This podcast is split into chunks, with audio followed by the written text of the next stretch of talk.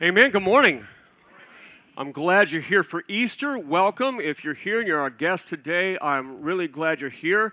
As Pastor Matt said, Romans 5 is where we're going to begin this morning. I want to kind of give you an overview. I really want to talk about three things this morning. Obviously, there is the resurrection. Like we, we are gathered today, Easter Sunday, really the core idea is that Jesus rose from the dead. And just, we can woohoo. That's good. All right. So, um, woohoo. And uh, so if there was no resurrection, right? Paul says if there's no resurrection, then our gospel is in vain. And really, with no resurrection, that makes Jesus just like everyone in human history who has died. Now, many, many died on a Roman cross, many were crucified. Only Jesus died for our sins and rose from the grave. So there is a significant difference. As we gather around Easter, we celebrate the resurrection. And so we gathered on Friday night and we talked about the crucifixion, the death of Jesus. We talked about his last meal as he gathered with his disciples, as he began to unfold more meaning, more truth about himself to those who would follow him. Disciple just means a follower of or student of. And so, even as we are disciples of Jesus today, we pressed into what, what was that meaning that he was conveying to them in that final night of his life. And then, as we have said, of course, Good Friday, uh, and, and, I use the term celebrates, but memorializes, remembers, celebrates the crucifixion. And, and the only reason that's a celebration is that Jesus took our penalty in our place. Right? Jesus died a death we deserve and he did not. And he did so that we could be reconciled to God. And so, as we did that, we left here in more of a quiet, somber, reflective place on Friday night. And today, today is a celebration of new life, and there is the resurrection. So, of course, that is primary. The second thing we want to talk about is baptism, as baptism identifies the death and resurrection of Jesus. And the third thing, and, and, and in no less significant, is that the shift from death to life, and not just the shift from death to life in Jesus, but that because of the resurrection, we too are invited into a shift from death to life. Again, baptism celebrates that. Baptism teaches us that. So, as we gather this morning, here's what we're going to do. We're going to look at Romans. We're going to talk about this shift from death to life. We're going to tie it to Jesus and to baptism.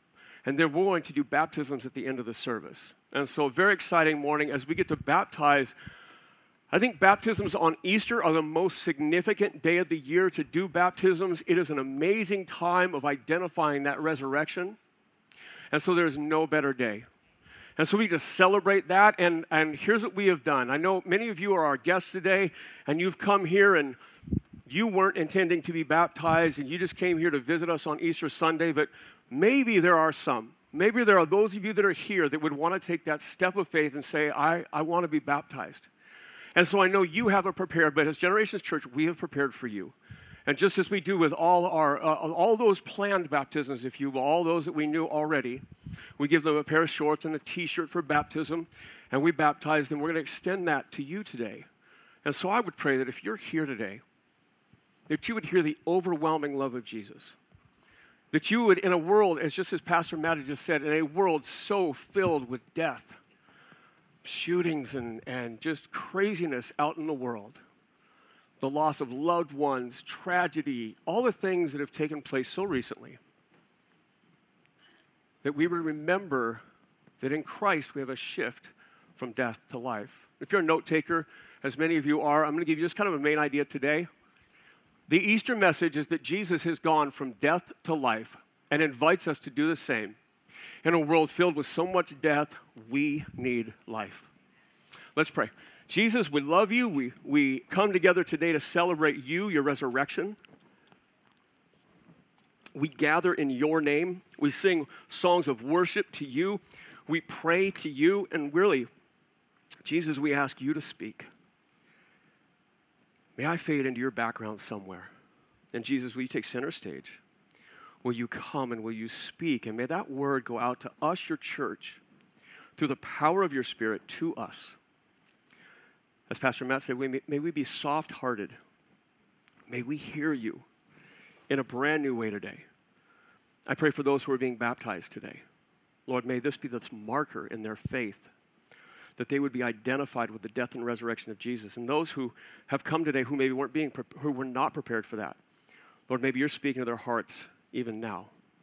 And I pray that you would soften their hearts, that they would come, that they would identify with your death and resurrection as well. Jesus, just as I have, as we all have, we have come and we have said we want to give our lives to you. So, Jesus, we ask that you would take us, teach us, lead us today. It's in your name we pray. Amen. Romans 5, we're going to start in verse 12. Therefore, just as sin came into the world through one man, and death through sin, and so death spread to all men because all sinned. And, and so, admittedly, jumping into the middle of Romans 5 is like walking in the middle of a movie or like near the end of the movie, if you will. And so, what's going on is really Paul, the author of Romans, is writing to a church in Rome. That's why it bears the name Romans. And Paul has been walking through them saying, Listen, I long to come see you. I want to come share the gospel. I want to come teach you. I want to come be with you. But right now, I haven't been able to. Let me write you this letter to encourage you. And so he begins really from the beginning of the gospel, and he shares with this church that no matter what your background, no matter if you were raised in faith or if you were, you know, you come from a family of no faith or some other faith or whatever it is, that no matter where you are, that is that Paul's writing to them that all of us meet at this point of being in need of Jesus. And he does it very simply by outlining a gospel that is very simple in its, in its really in its essence, but it is unending in the way it impacts our lives. And so we always talk about here creation, fall, redemption, restoration. And just the idea is that there's a God who created us. That's creation, that you were designed by God. I know that there's a larger debate in society that culture would tell you that you're a random accident of science. I know that's a challenge to believe at best, right? And that doesn't mean that there's not scientific arguments and there's not all these things out there. But all I would say to you today, ignoring age of the earth and everything else, all I would say is this. Even science can't tell you how those first things began. And we would just say that there's a God who created. Okay, however that looks, however that played out, there's a God who created us. And in that, that God designed us, and that there's a way we were meant to be. And that we were, we were created to be worshipers of God. And so there's creation. Fall is when we have chosen to go our own way. Humanity has gone and been, uh, has really, other than worship God, has chosen to really, at our core, worship ourselves right? At, the, at, at, my worst, I, I worship me, not God, right? At my best, I worship God to the best of my ability, right? And worshiping me, in other words, choosing anything that God has said, this is not how you're designed to be. This is not how you were created to live. And you say, okay, listen, God, I know you created me. I know you designed me. I know you gave me life. I know you got the whole ball rolling here. But I know better than you. And so I'm going to go my way. And listen, this, this comes from someone who was not raised in the church and who has a long, ugly background. And I went my way. And I said, listen, God, when I'm done having fun, I will come back and I will figure out what it looks like to follow you. And when my fun was no longer any fun, and it was just wrought with pain, I remember praying and said, God, okay, you always said you could save me. Will you save me? And it was as simple as that. And, and, and as fall, what we're saying is that humanity has always sinned, that humanity has all, always separated itself from God. It is not any wonder that culture is moving further and further away from a faith based culture. It's not a wonder because that's how we're wired. We are sinful at our core. And we've inherited that from generation and millennia of sinful people, and we've added to it. All of us know, sitting here, that we have all done wrong things. Whether big wrong things or little wrong things, that's for another day. It's just that we have all done wrong, that we've all chosen to go our own way. So we've all piled sin on this crazy little planet we live on, and we've added to the depravity of the planet, to us. And so here's what Paul is saying. He's saying, listen, there's a God who created you and loved you, designed you, still loves you, but you have chosen to move on your own way and you've inherited sin. So here's what he says. I'm going to read it again. Therefore, just as sin came into the world through one man, and death through sin, so death spread to all men because all sinned. Paul writes this in the beginning of his book. He says it this way Romans 1. Claiming to be wise, they became fools and exchanged the glory of the immortal God for gods of image, for immortal God for images resembling mortal man and birds and animal and creeping things. In other words, they traded worship of the Creator for worship of created things. Like anything that we can create with our hands or we can do, we can trade for money or we can trade worship of God for worship of money, but really money is a created thing or status or intellect or anything else. And anytime we decide we're not going to worship God and we're going to place something else as primary in our life, whether it be a good thing like a family or a negative thing like an addiction, that all of that is just trading worship of a creator for worship of something created. And so that has broken that relationship around God. Paul will go on in Romans 3 to also say this For all have sinned and fall short of the glory of God. All of us. So if you're our visitor today, if you're our guest, if you're here and you, you don't know anybody in this church or you just were kind of driving by and felt the urge to be here on Easter Sunday, we're incredibly glad that you're here. But the other thing, I, I think the most important thing I would have you to know if you don't know us is we're not saying you're sinful, we're saying we're sinful. Right? That we all fall short. For all of sin and fall short of the glory of God. For all of sin and fall short of what God has called us to be. And so there's the way that God created us, and there's the way that we are. And what is amazing is that God loves us so much that He is unwilling to leave this separation alone that he's unwilling to leave us, those whom he loves, all of us, that he loves us so much that God wants to act on our behalf. So, verse 13 says this For sin indeed was in the world before the law was given, but sin is not counted where there is no law. Yet death reigned from Adam to Moses, even over those whose sinning was not like the transgression of Adam, who was a type of the one to come. Paul is writing to a part Jewish audience and a part non Jewish audience. Really, this is to the Jewish audience where he says, listen, for our history, even before we gained the law through Moses, for all of that, sin reigned. And what he's saying, sin has reigned from the first human all the way through to a codified law. He says, and in that, sin has always mastered humanity. That there has always been a humanity that want to go their own way, even though there's been a loving and benevolent and good God, desiring to love them and right that relationship with them.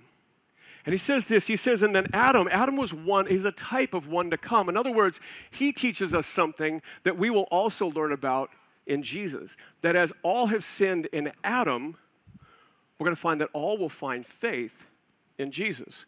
Verse 15 says this, but the free gift is not like the trespass or sin.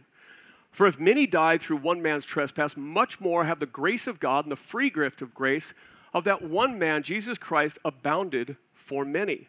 So he says, listen, as Adam was the one who led us astray, there is one who in Christ you can return.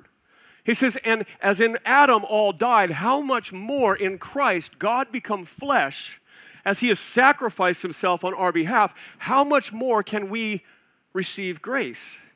He says, yes, this, this death, this sin, this removal from the presence of God, this, this living in a way we were not designed to be to live. This was terrible. And yes, this has permeated all of humanity. He says, yes, and this is bad. But much, much more do we find in Christ. And so, no matter how bad the bad, Christ is more. Much, much more, Paul will say today. And for those of you that don't know me, I, uh, it, it, my story uh, leads from what I shared with you earlier to uh, years and years of addiction, which led to crime and trouble and in and out of jail and in and out of prison. And so when I say no matter how bad you are, Christ is still that much more good, that there is no matter who you are, that there is no distance too far, that there is no fall so far that Jesus cannot reach down and, and lift you up.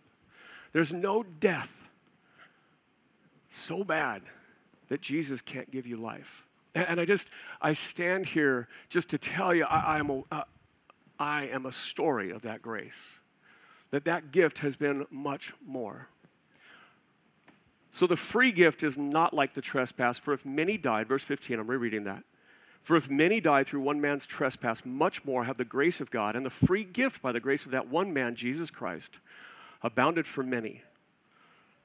So, as we talked about creation, fall, redemption, that's where Jesus enters the story. And this again, as Pastor Matt said earlier, this is something we talk about every week that the, the gospel, that the death and resurrection of Jesus, those aren't things that we reserve for Good Friday and Easter Sunday, but we talk about Jesus and the resurrection and the gospel every Sunday. We, we open up the Bible every Sunday and we'll, we just ask, God, please speak to us every Sunday.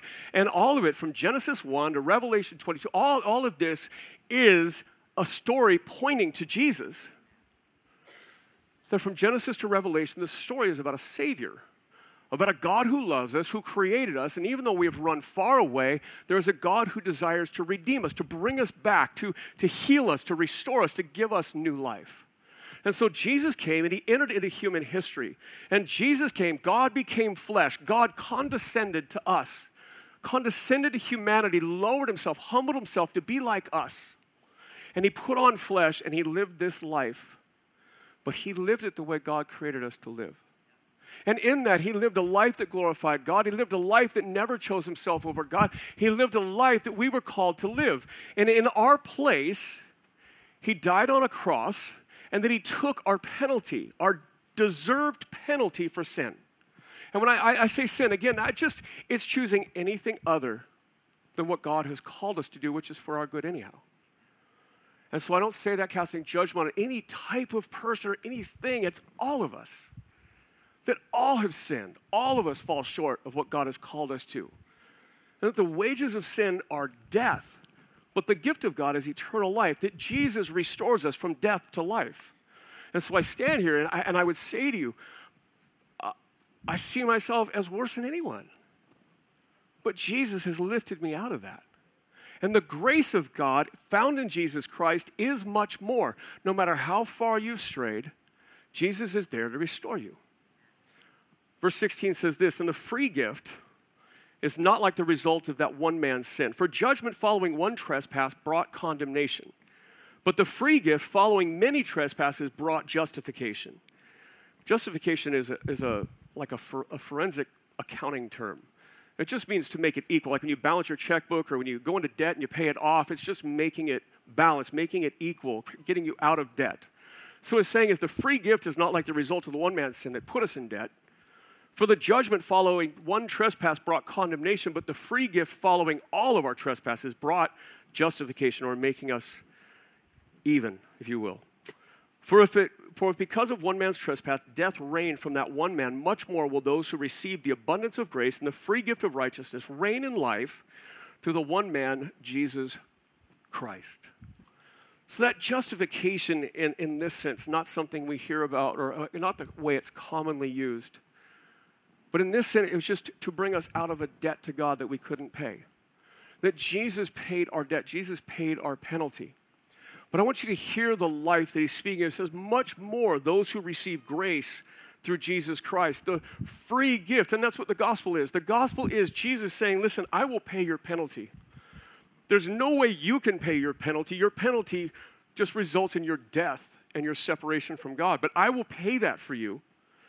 And, and I will give it to you freely. I will give you the cover of your sin. I, I will pay your debt freely and I will give you much more. Because I will give you life. And I can tell you at the bottom of where I found myself, there was nothing but death and pain. And coming out of that, uh, what I have found in Christ is nothing but life. And that Jesus would trade his death for mine. And that he would give me his spirit and cause me to be different and call me to a new place, a place where, in, on my worst day to day, it's better than my best day back then that this I could find life in Jesus. Verse 18, therefore, as one trespass led to condemnation for all men, so one act of righteousness leads to justification and life for all men. For as by one man's disobedience the many were made sinners, so by the one man's obedience the many will be made righteous. Now the law came to increase the trespass, but where sin increased, grace abounded all the more. So that as sin reigned in death, grace also might reign through righteousness, leading to eternal life through Jesus Christ our Lord. So, the summary of all this, this book, all the way up to the end of Romans, is this humanity has sinned and sinned and sinned. Humanity has gone their own way. Humanity has run far from God. But a loving and gracious God has, has given Jesus has given his only Son, has given God in the flesh, has taken our penalty. And however deep your sin is, however broken your life may be, Jesus is bigger. And that's what Paul is saying to us. He's saying, whatever it is, no matter how bad it is, whatever it is, Jesus is more. Paul continues to say, much more, much more. Jesus is much more. And he brings us to this point to understand, really, that in Jesus, as we find new life, so as what we talk about on Easter Sunday, the resurrection, it shouldn't stop at Good Friday with just our sins being forgiven. There's a difference. If you are sinful, if you've done something wrong, if you have gotten an argument and offended your brother or sister or mother or father, son or daughter, whatever it is, if you have sinned against them, you can be forgiven, but that, but that there does, doesn't change you necessarily. There's still need of healing.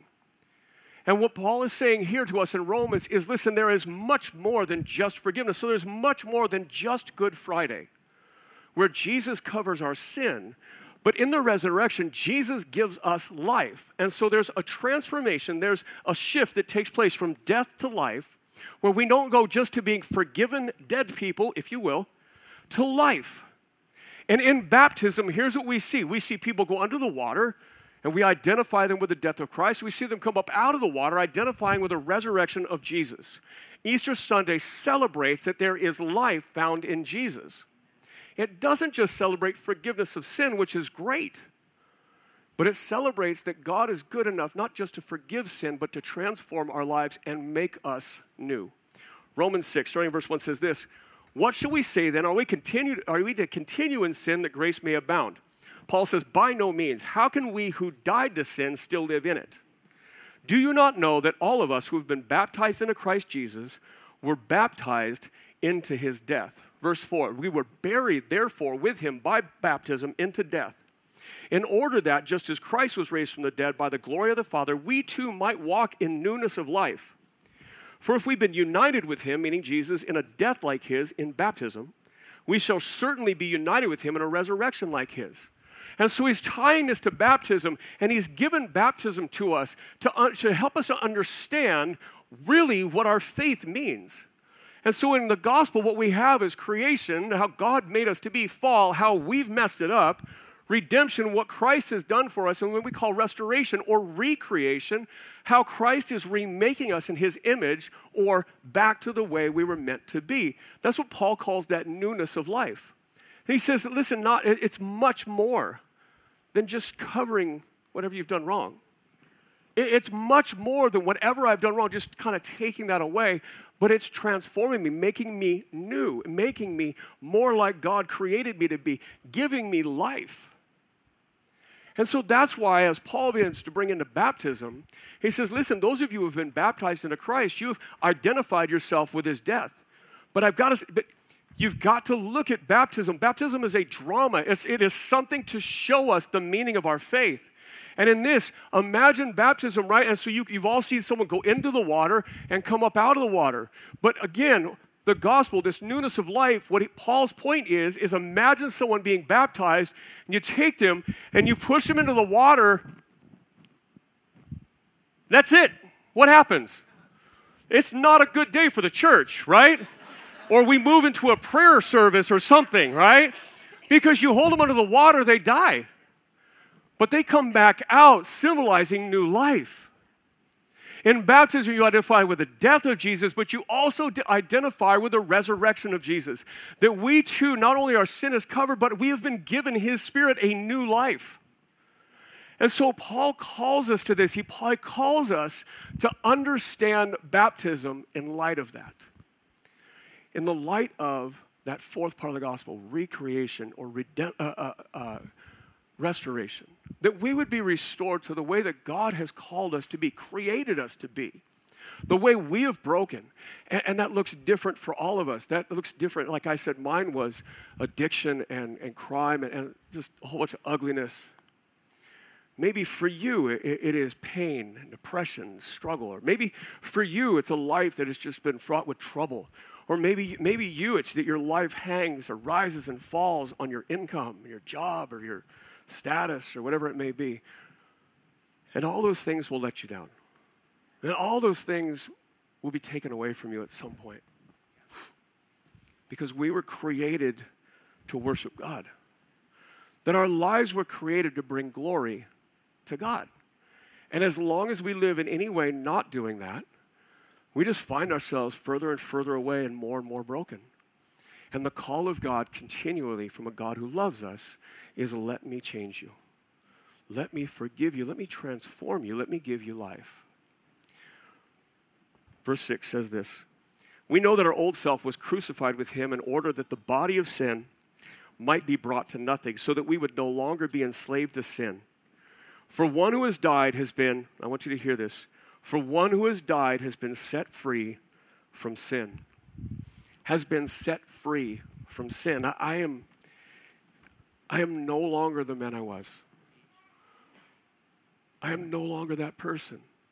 I, I don't struggle with those things. I struggle with other things, but I, I'm not that person. That God has placed that in my past and has called me to live a life of continually pointing to Him.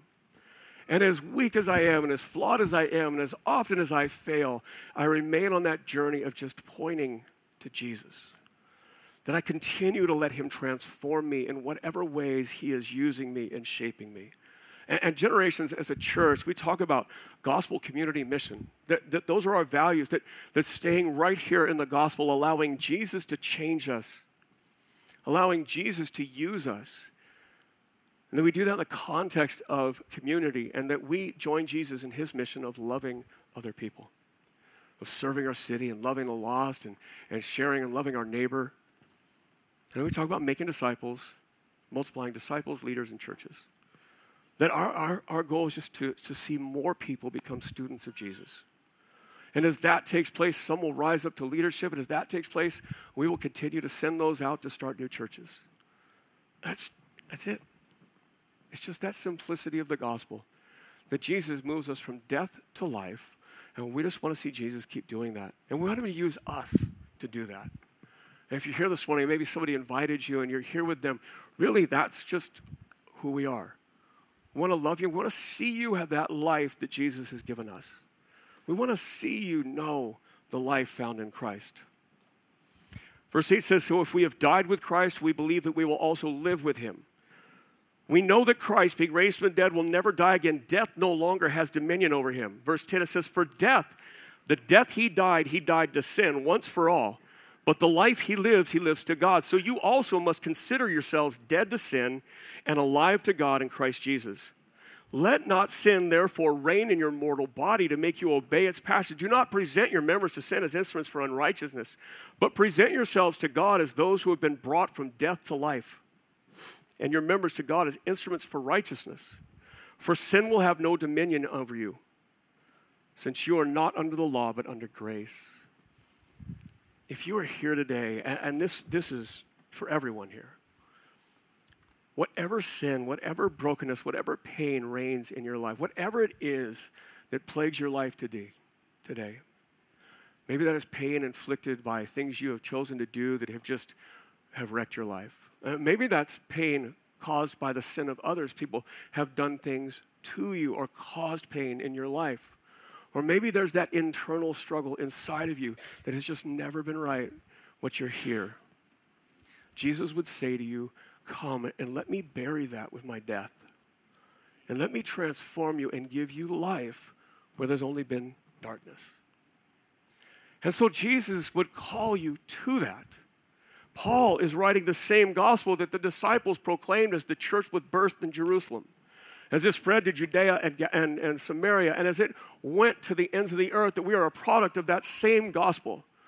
And so, Peter, just after the ascension of Jesus, as he rose from the grave and proved that he was alive and spent weeks on this earth showing himself to hundreds of people, literally, to prove he had rose from the dead, he ascended back to heaven as he should be.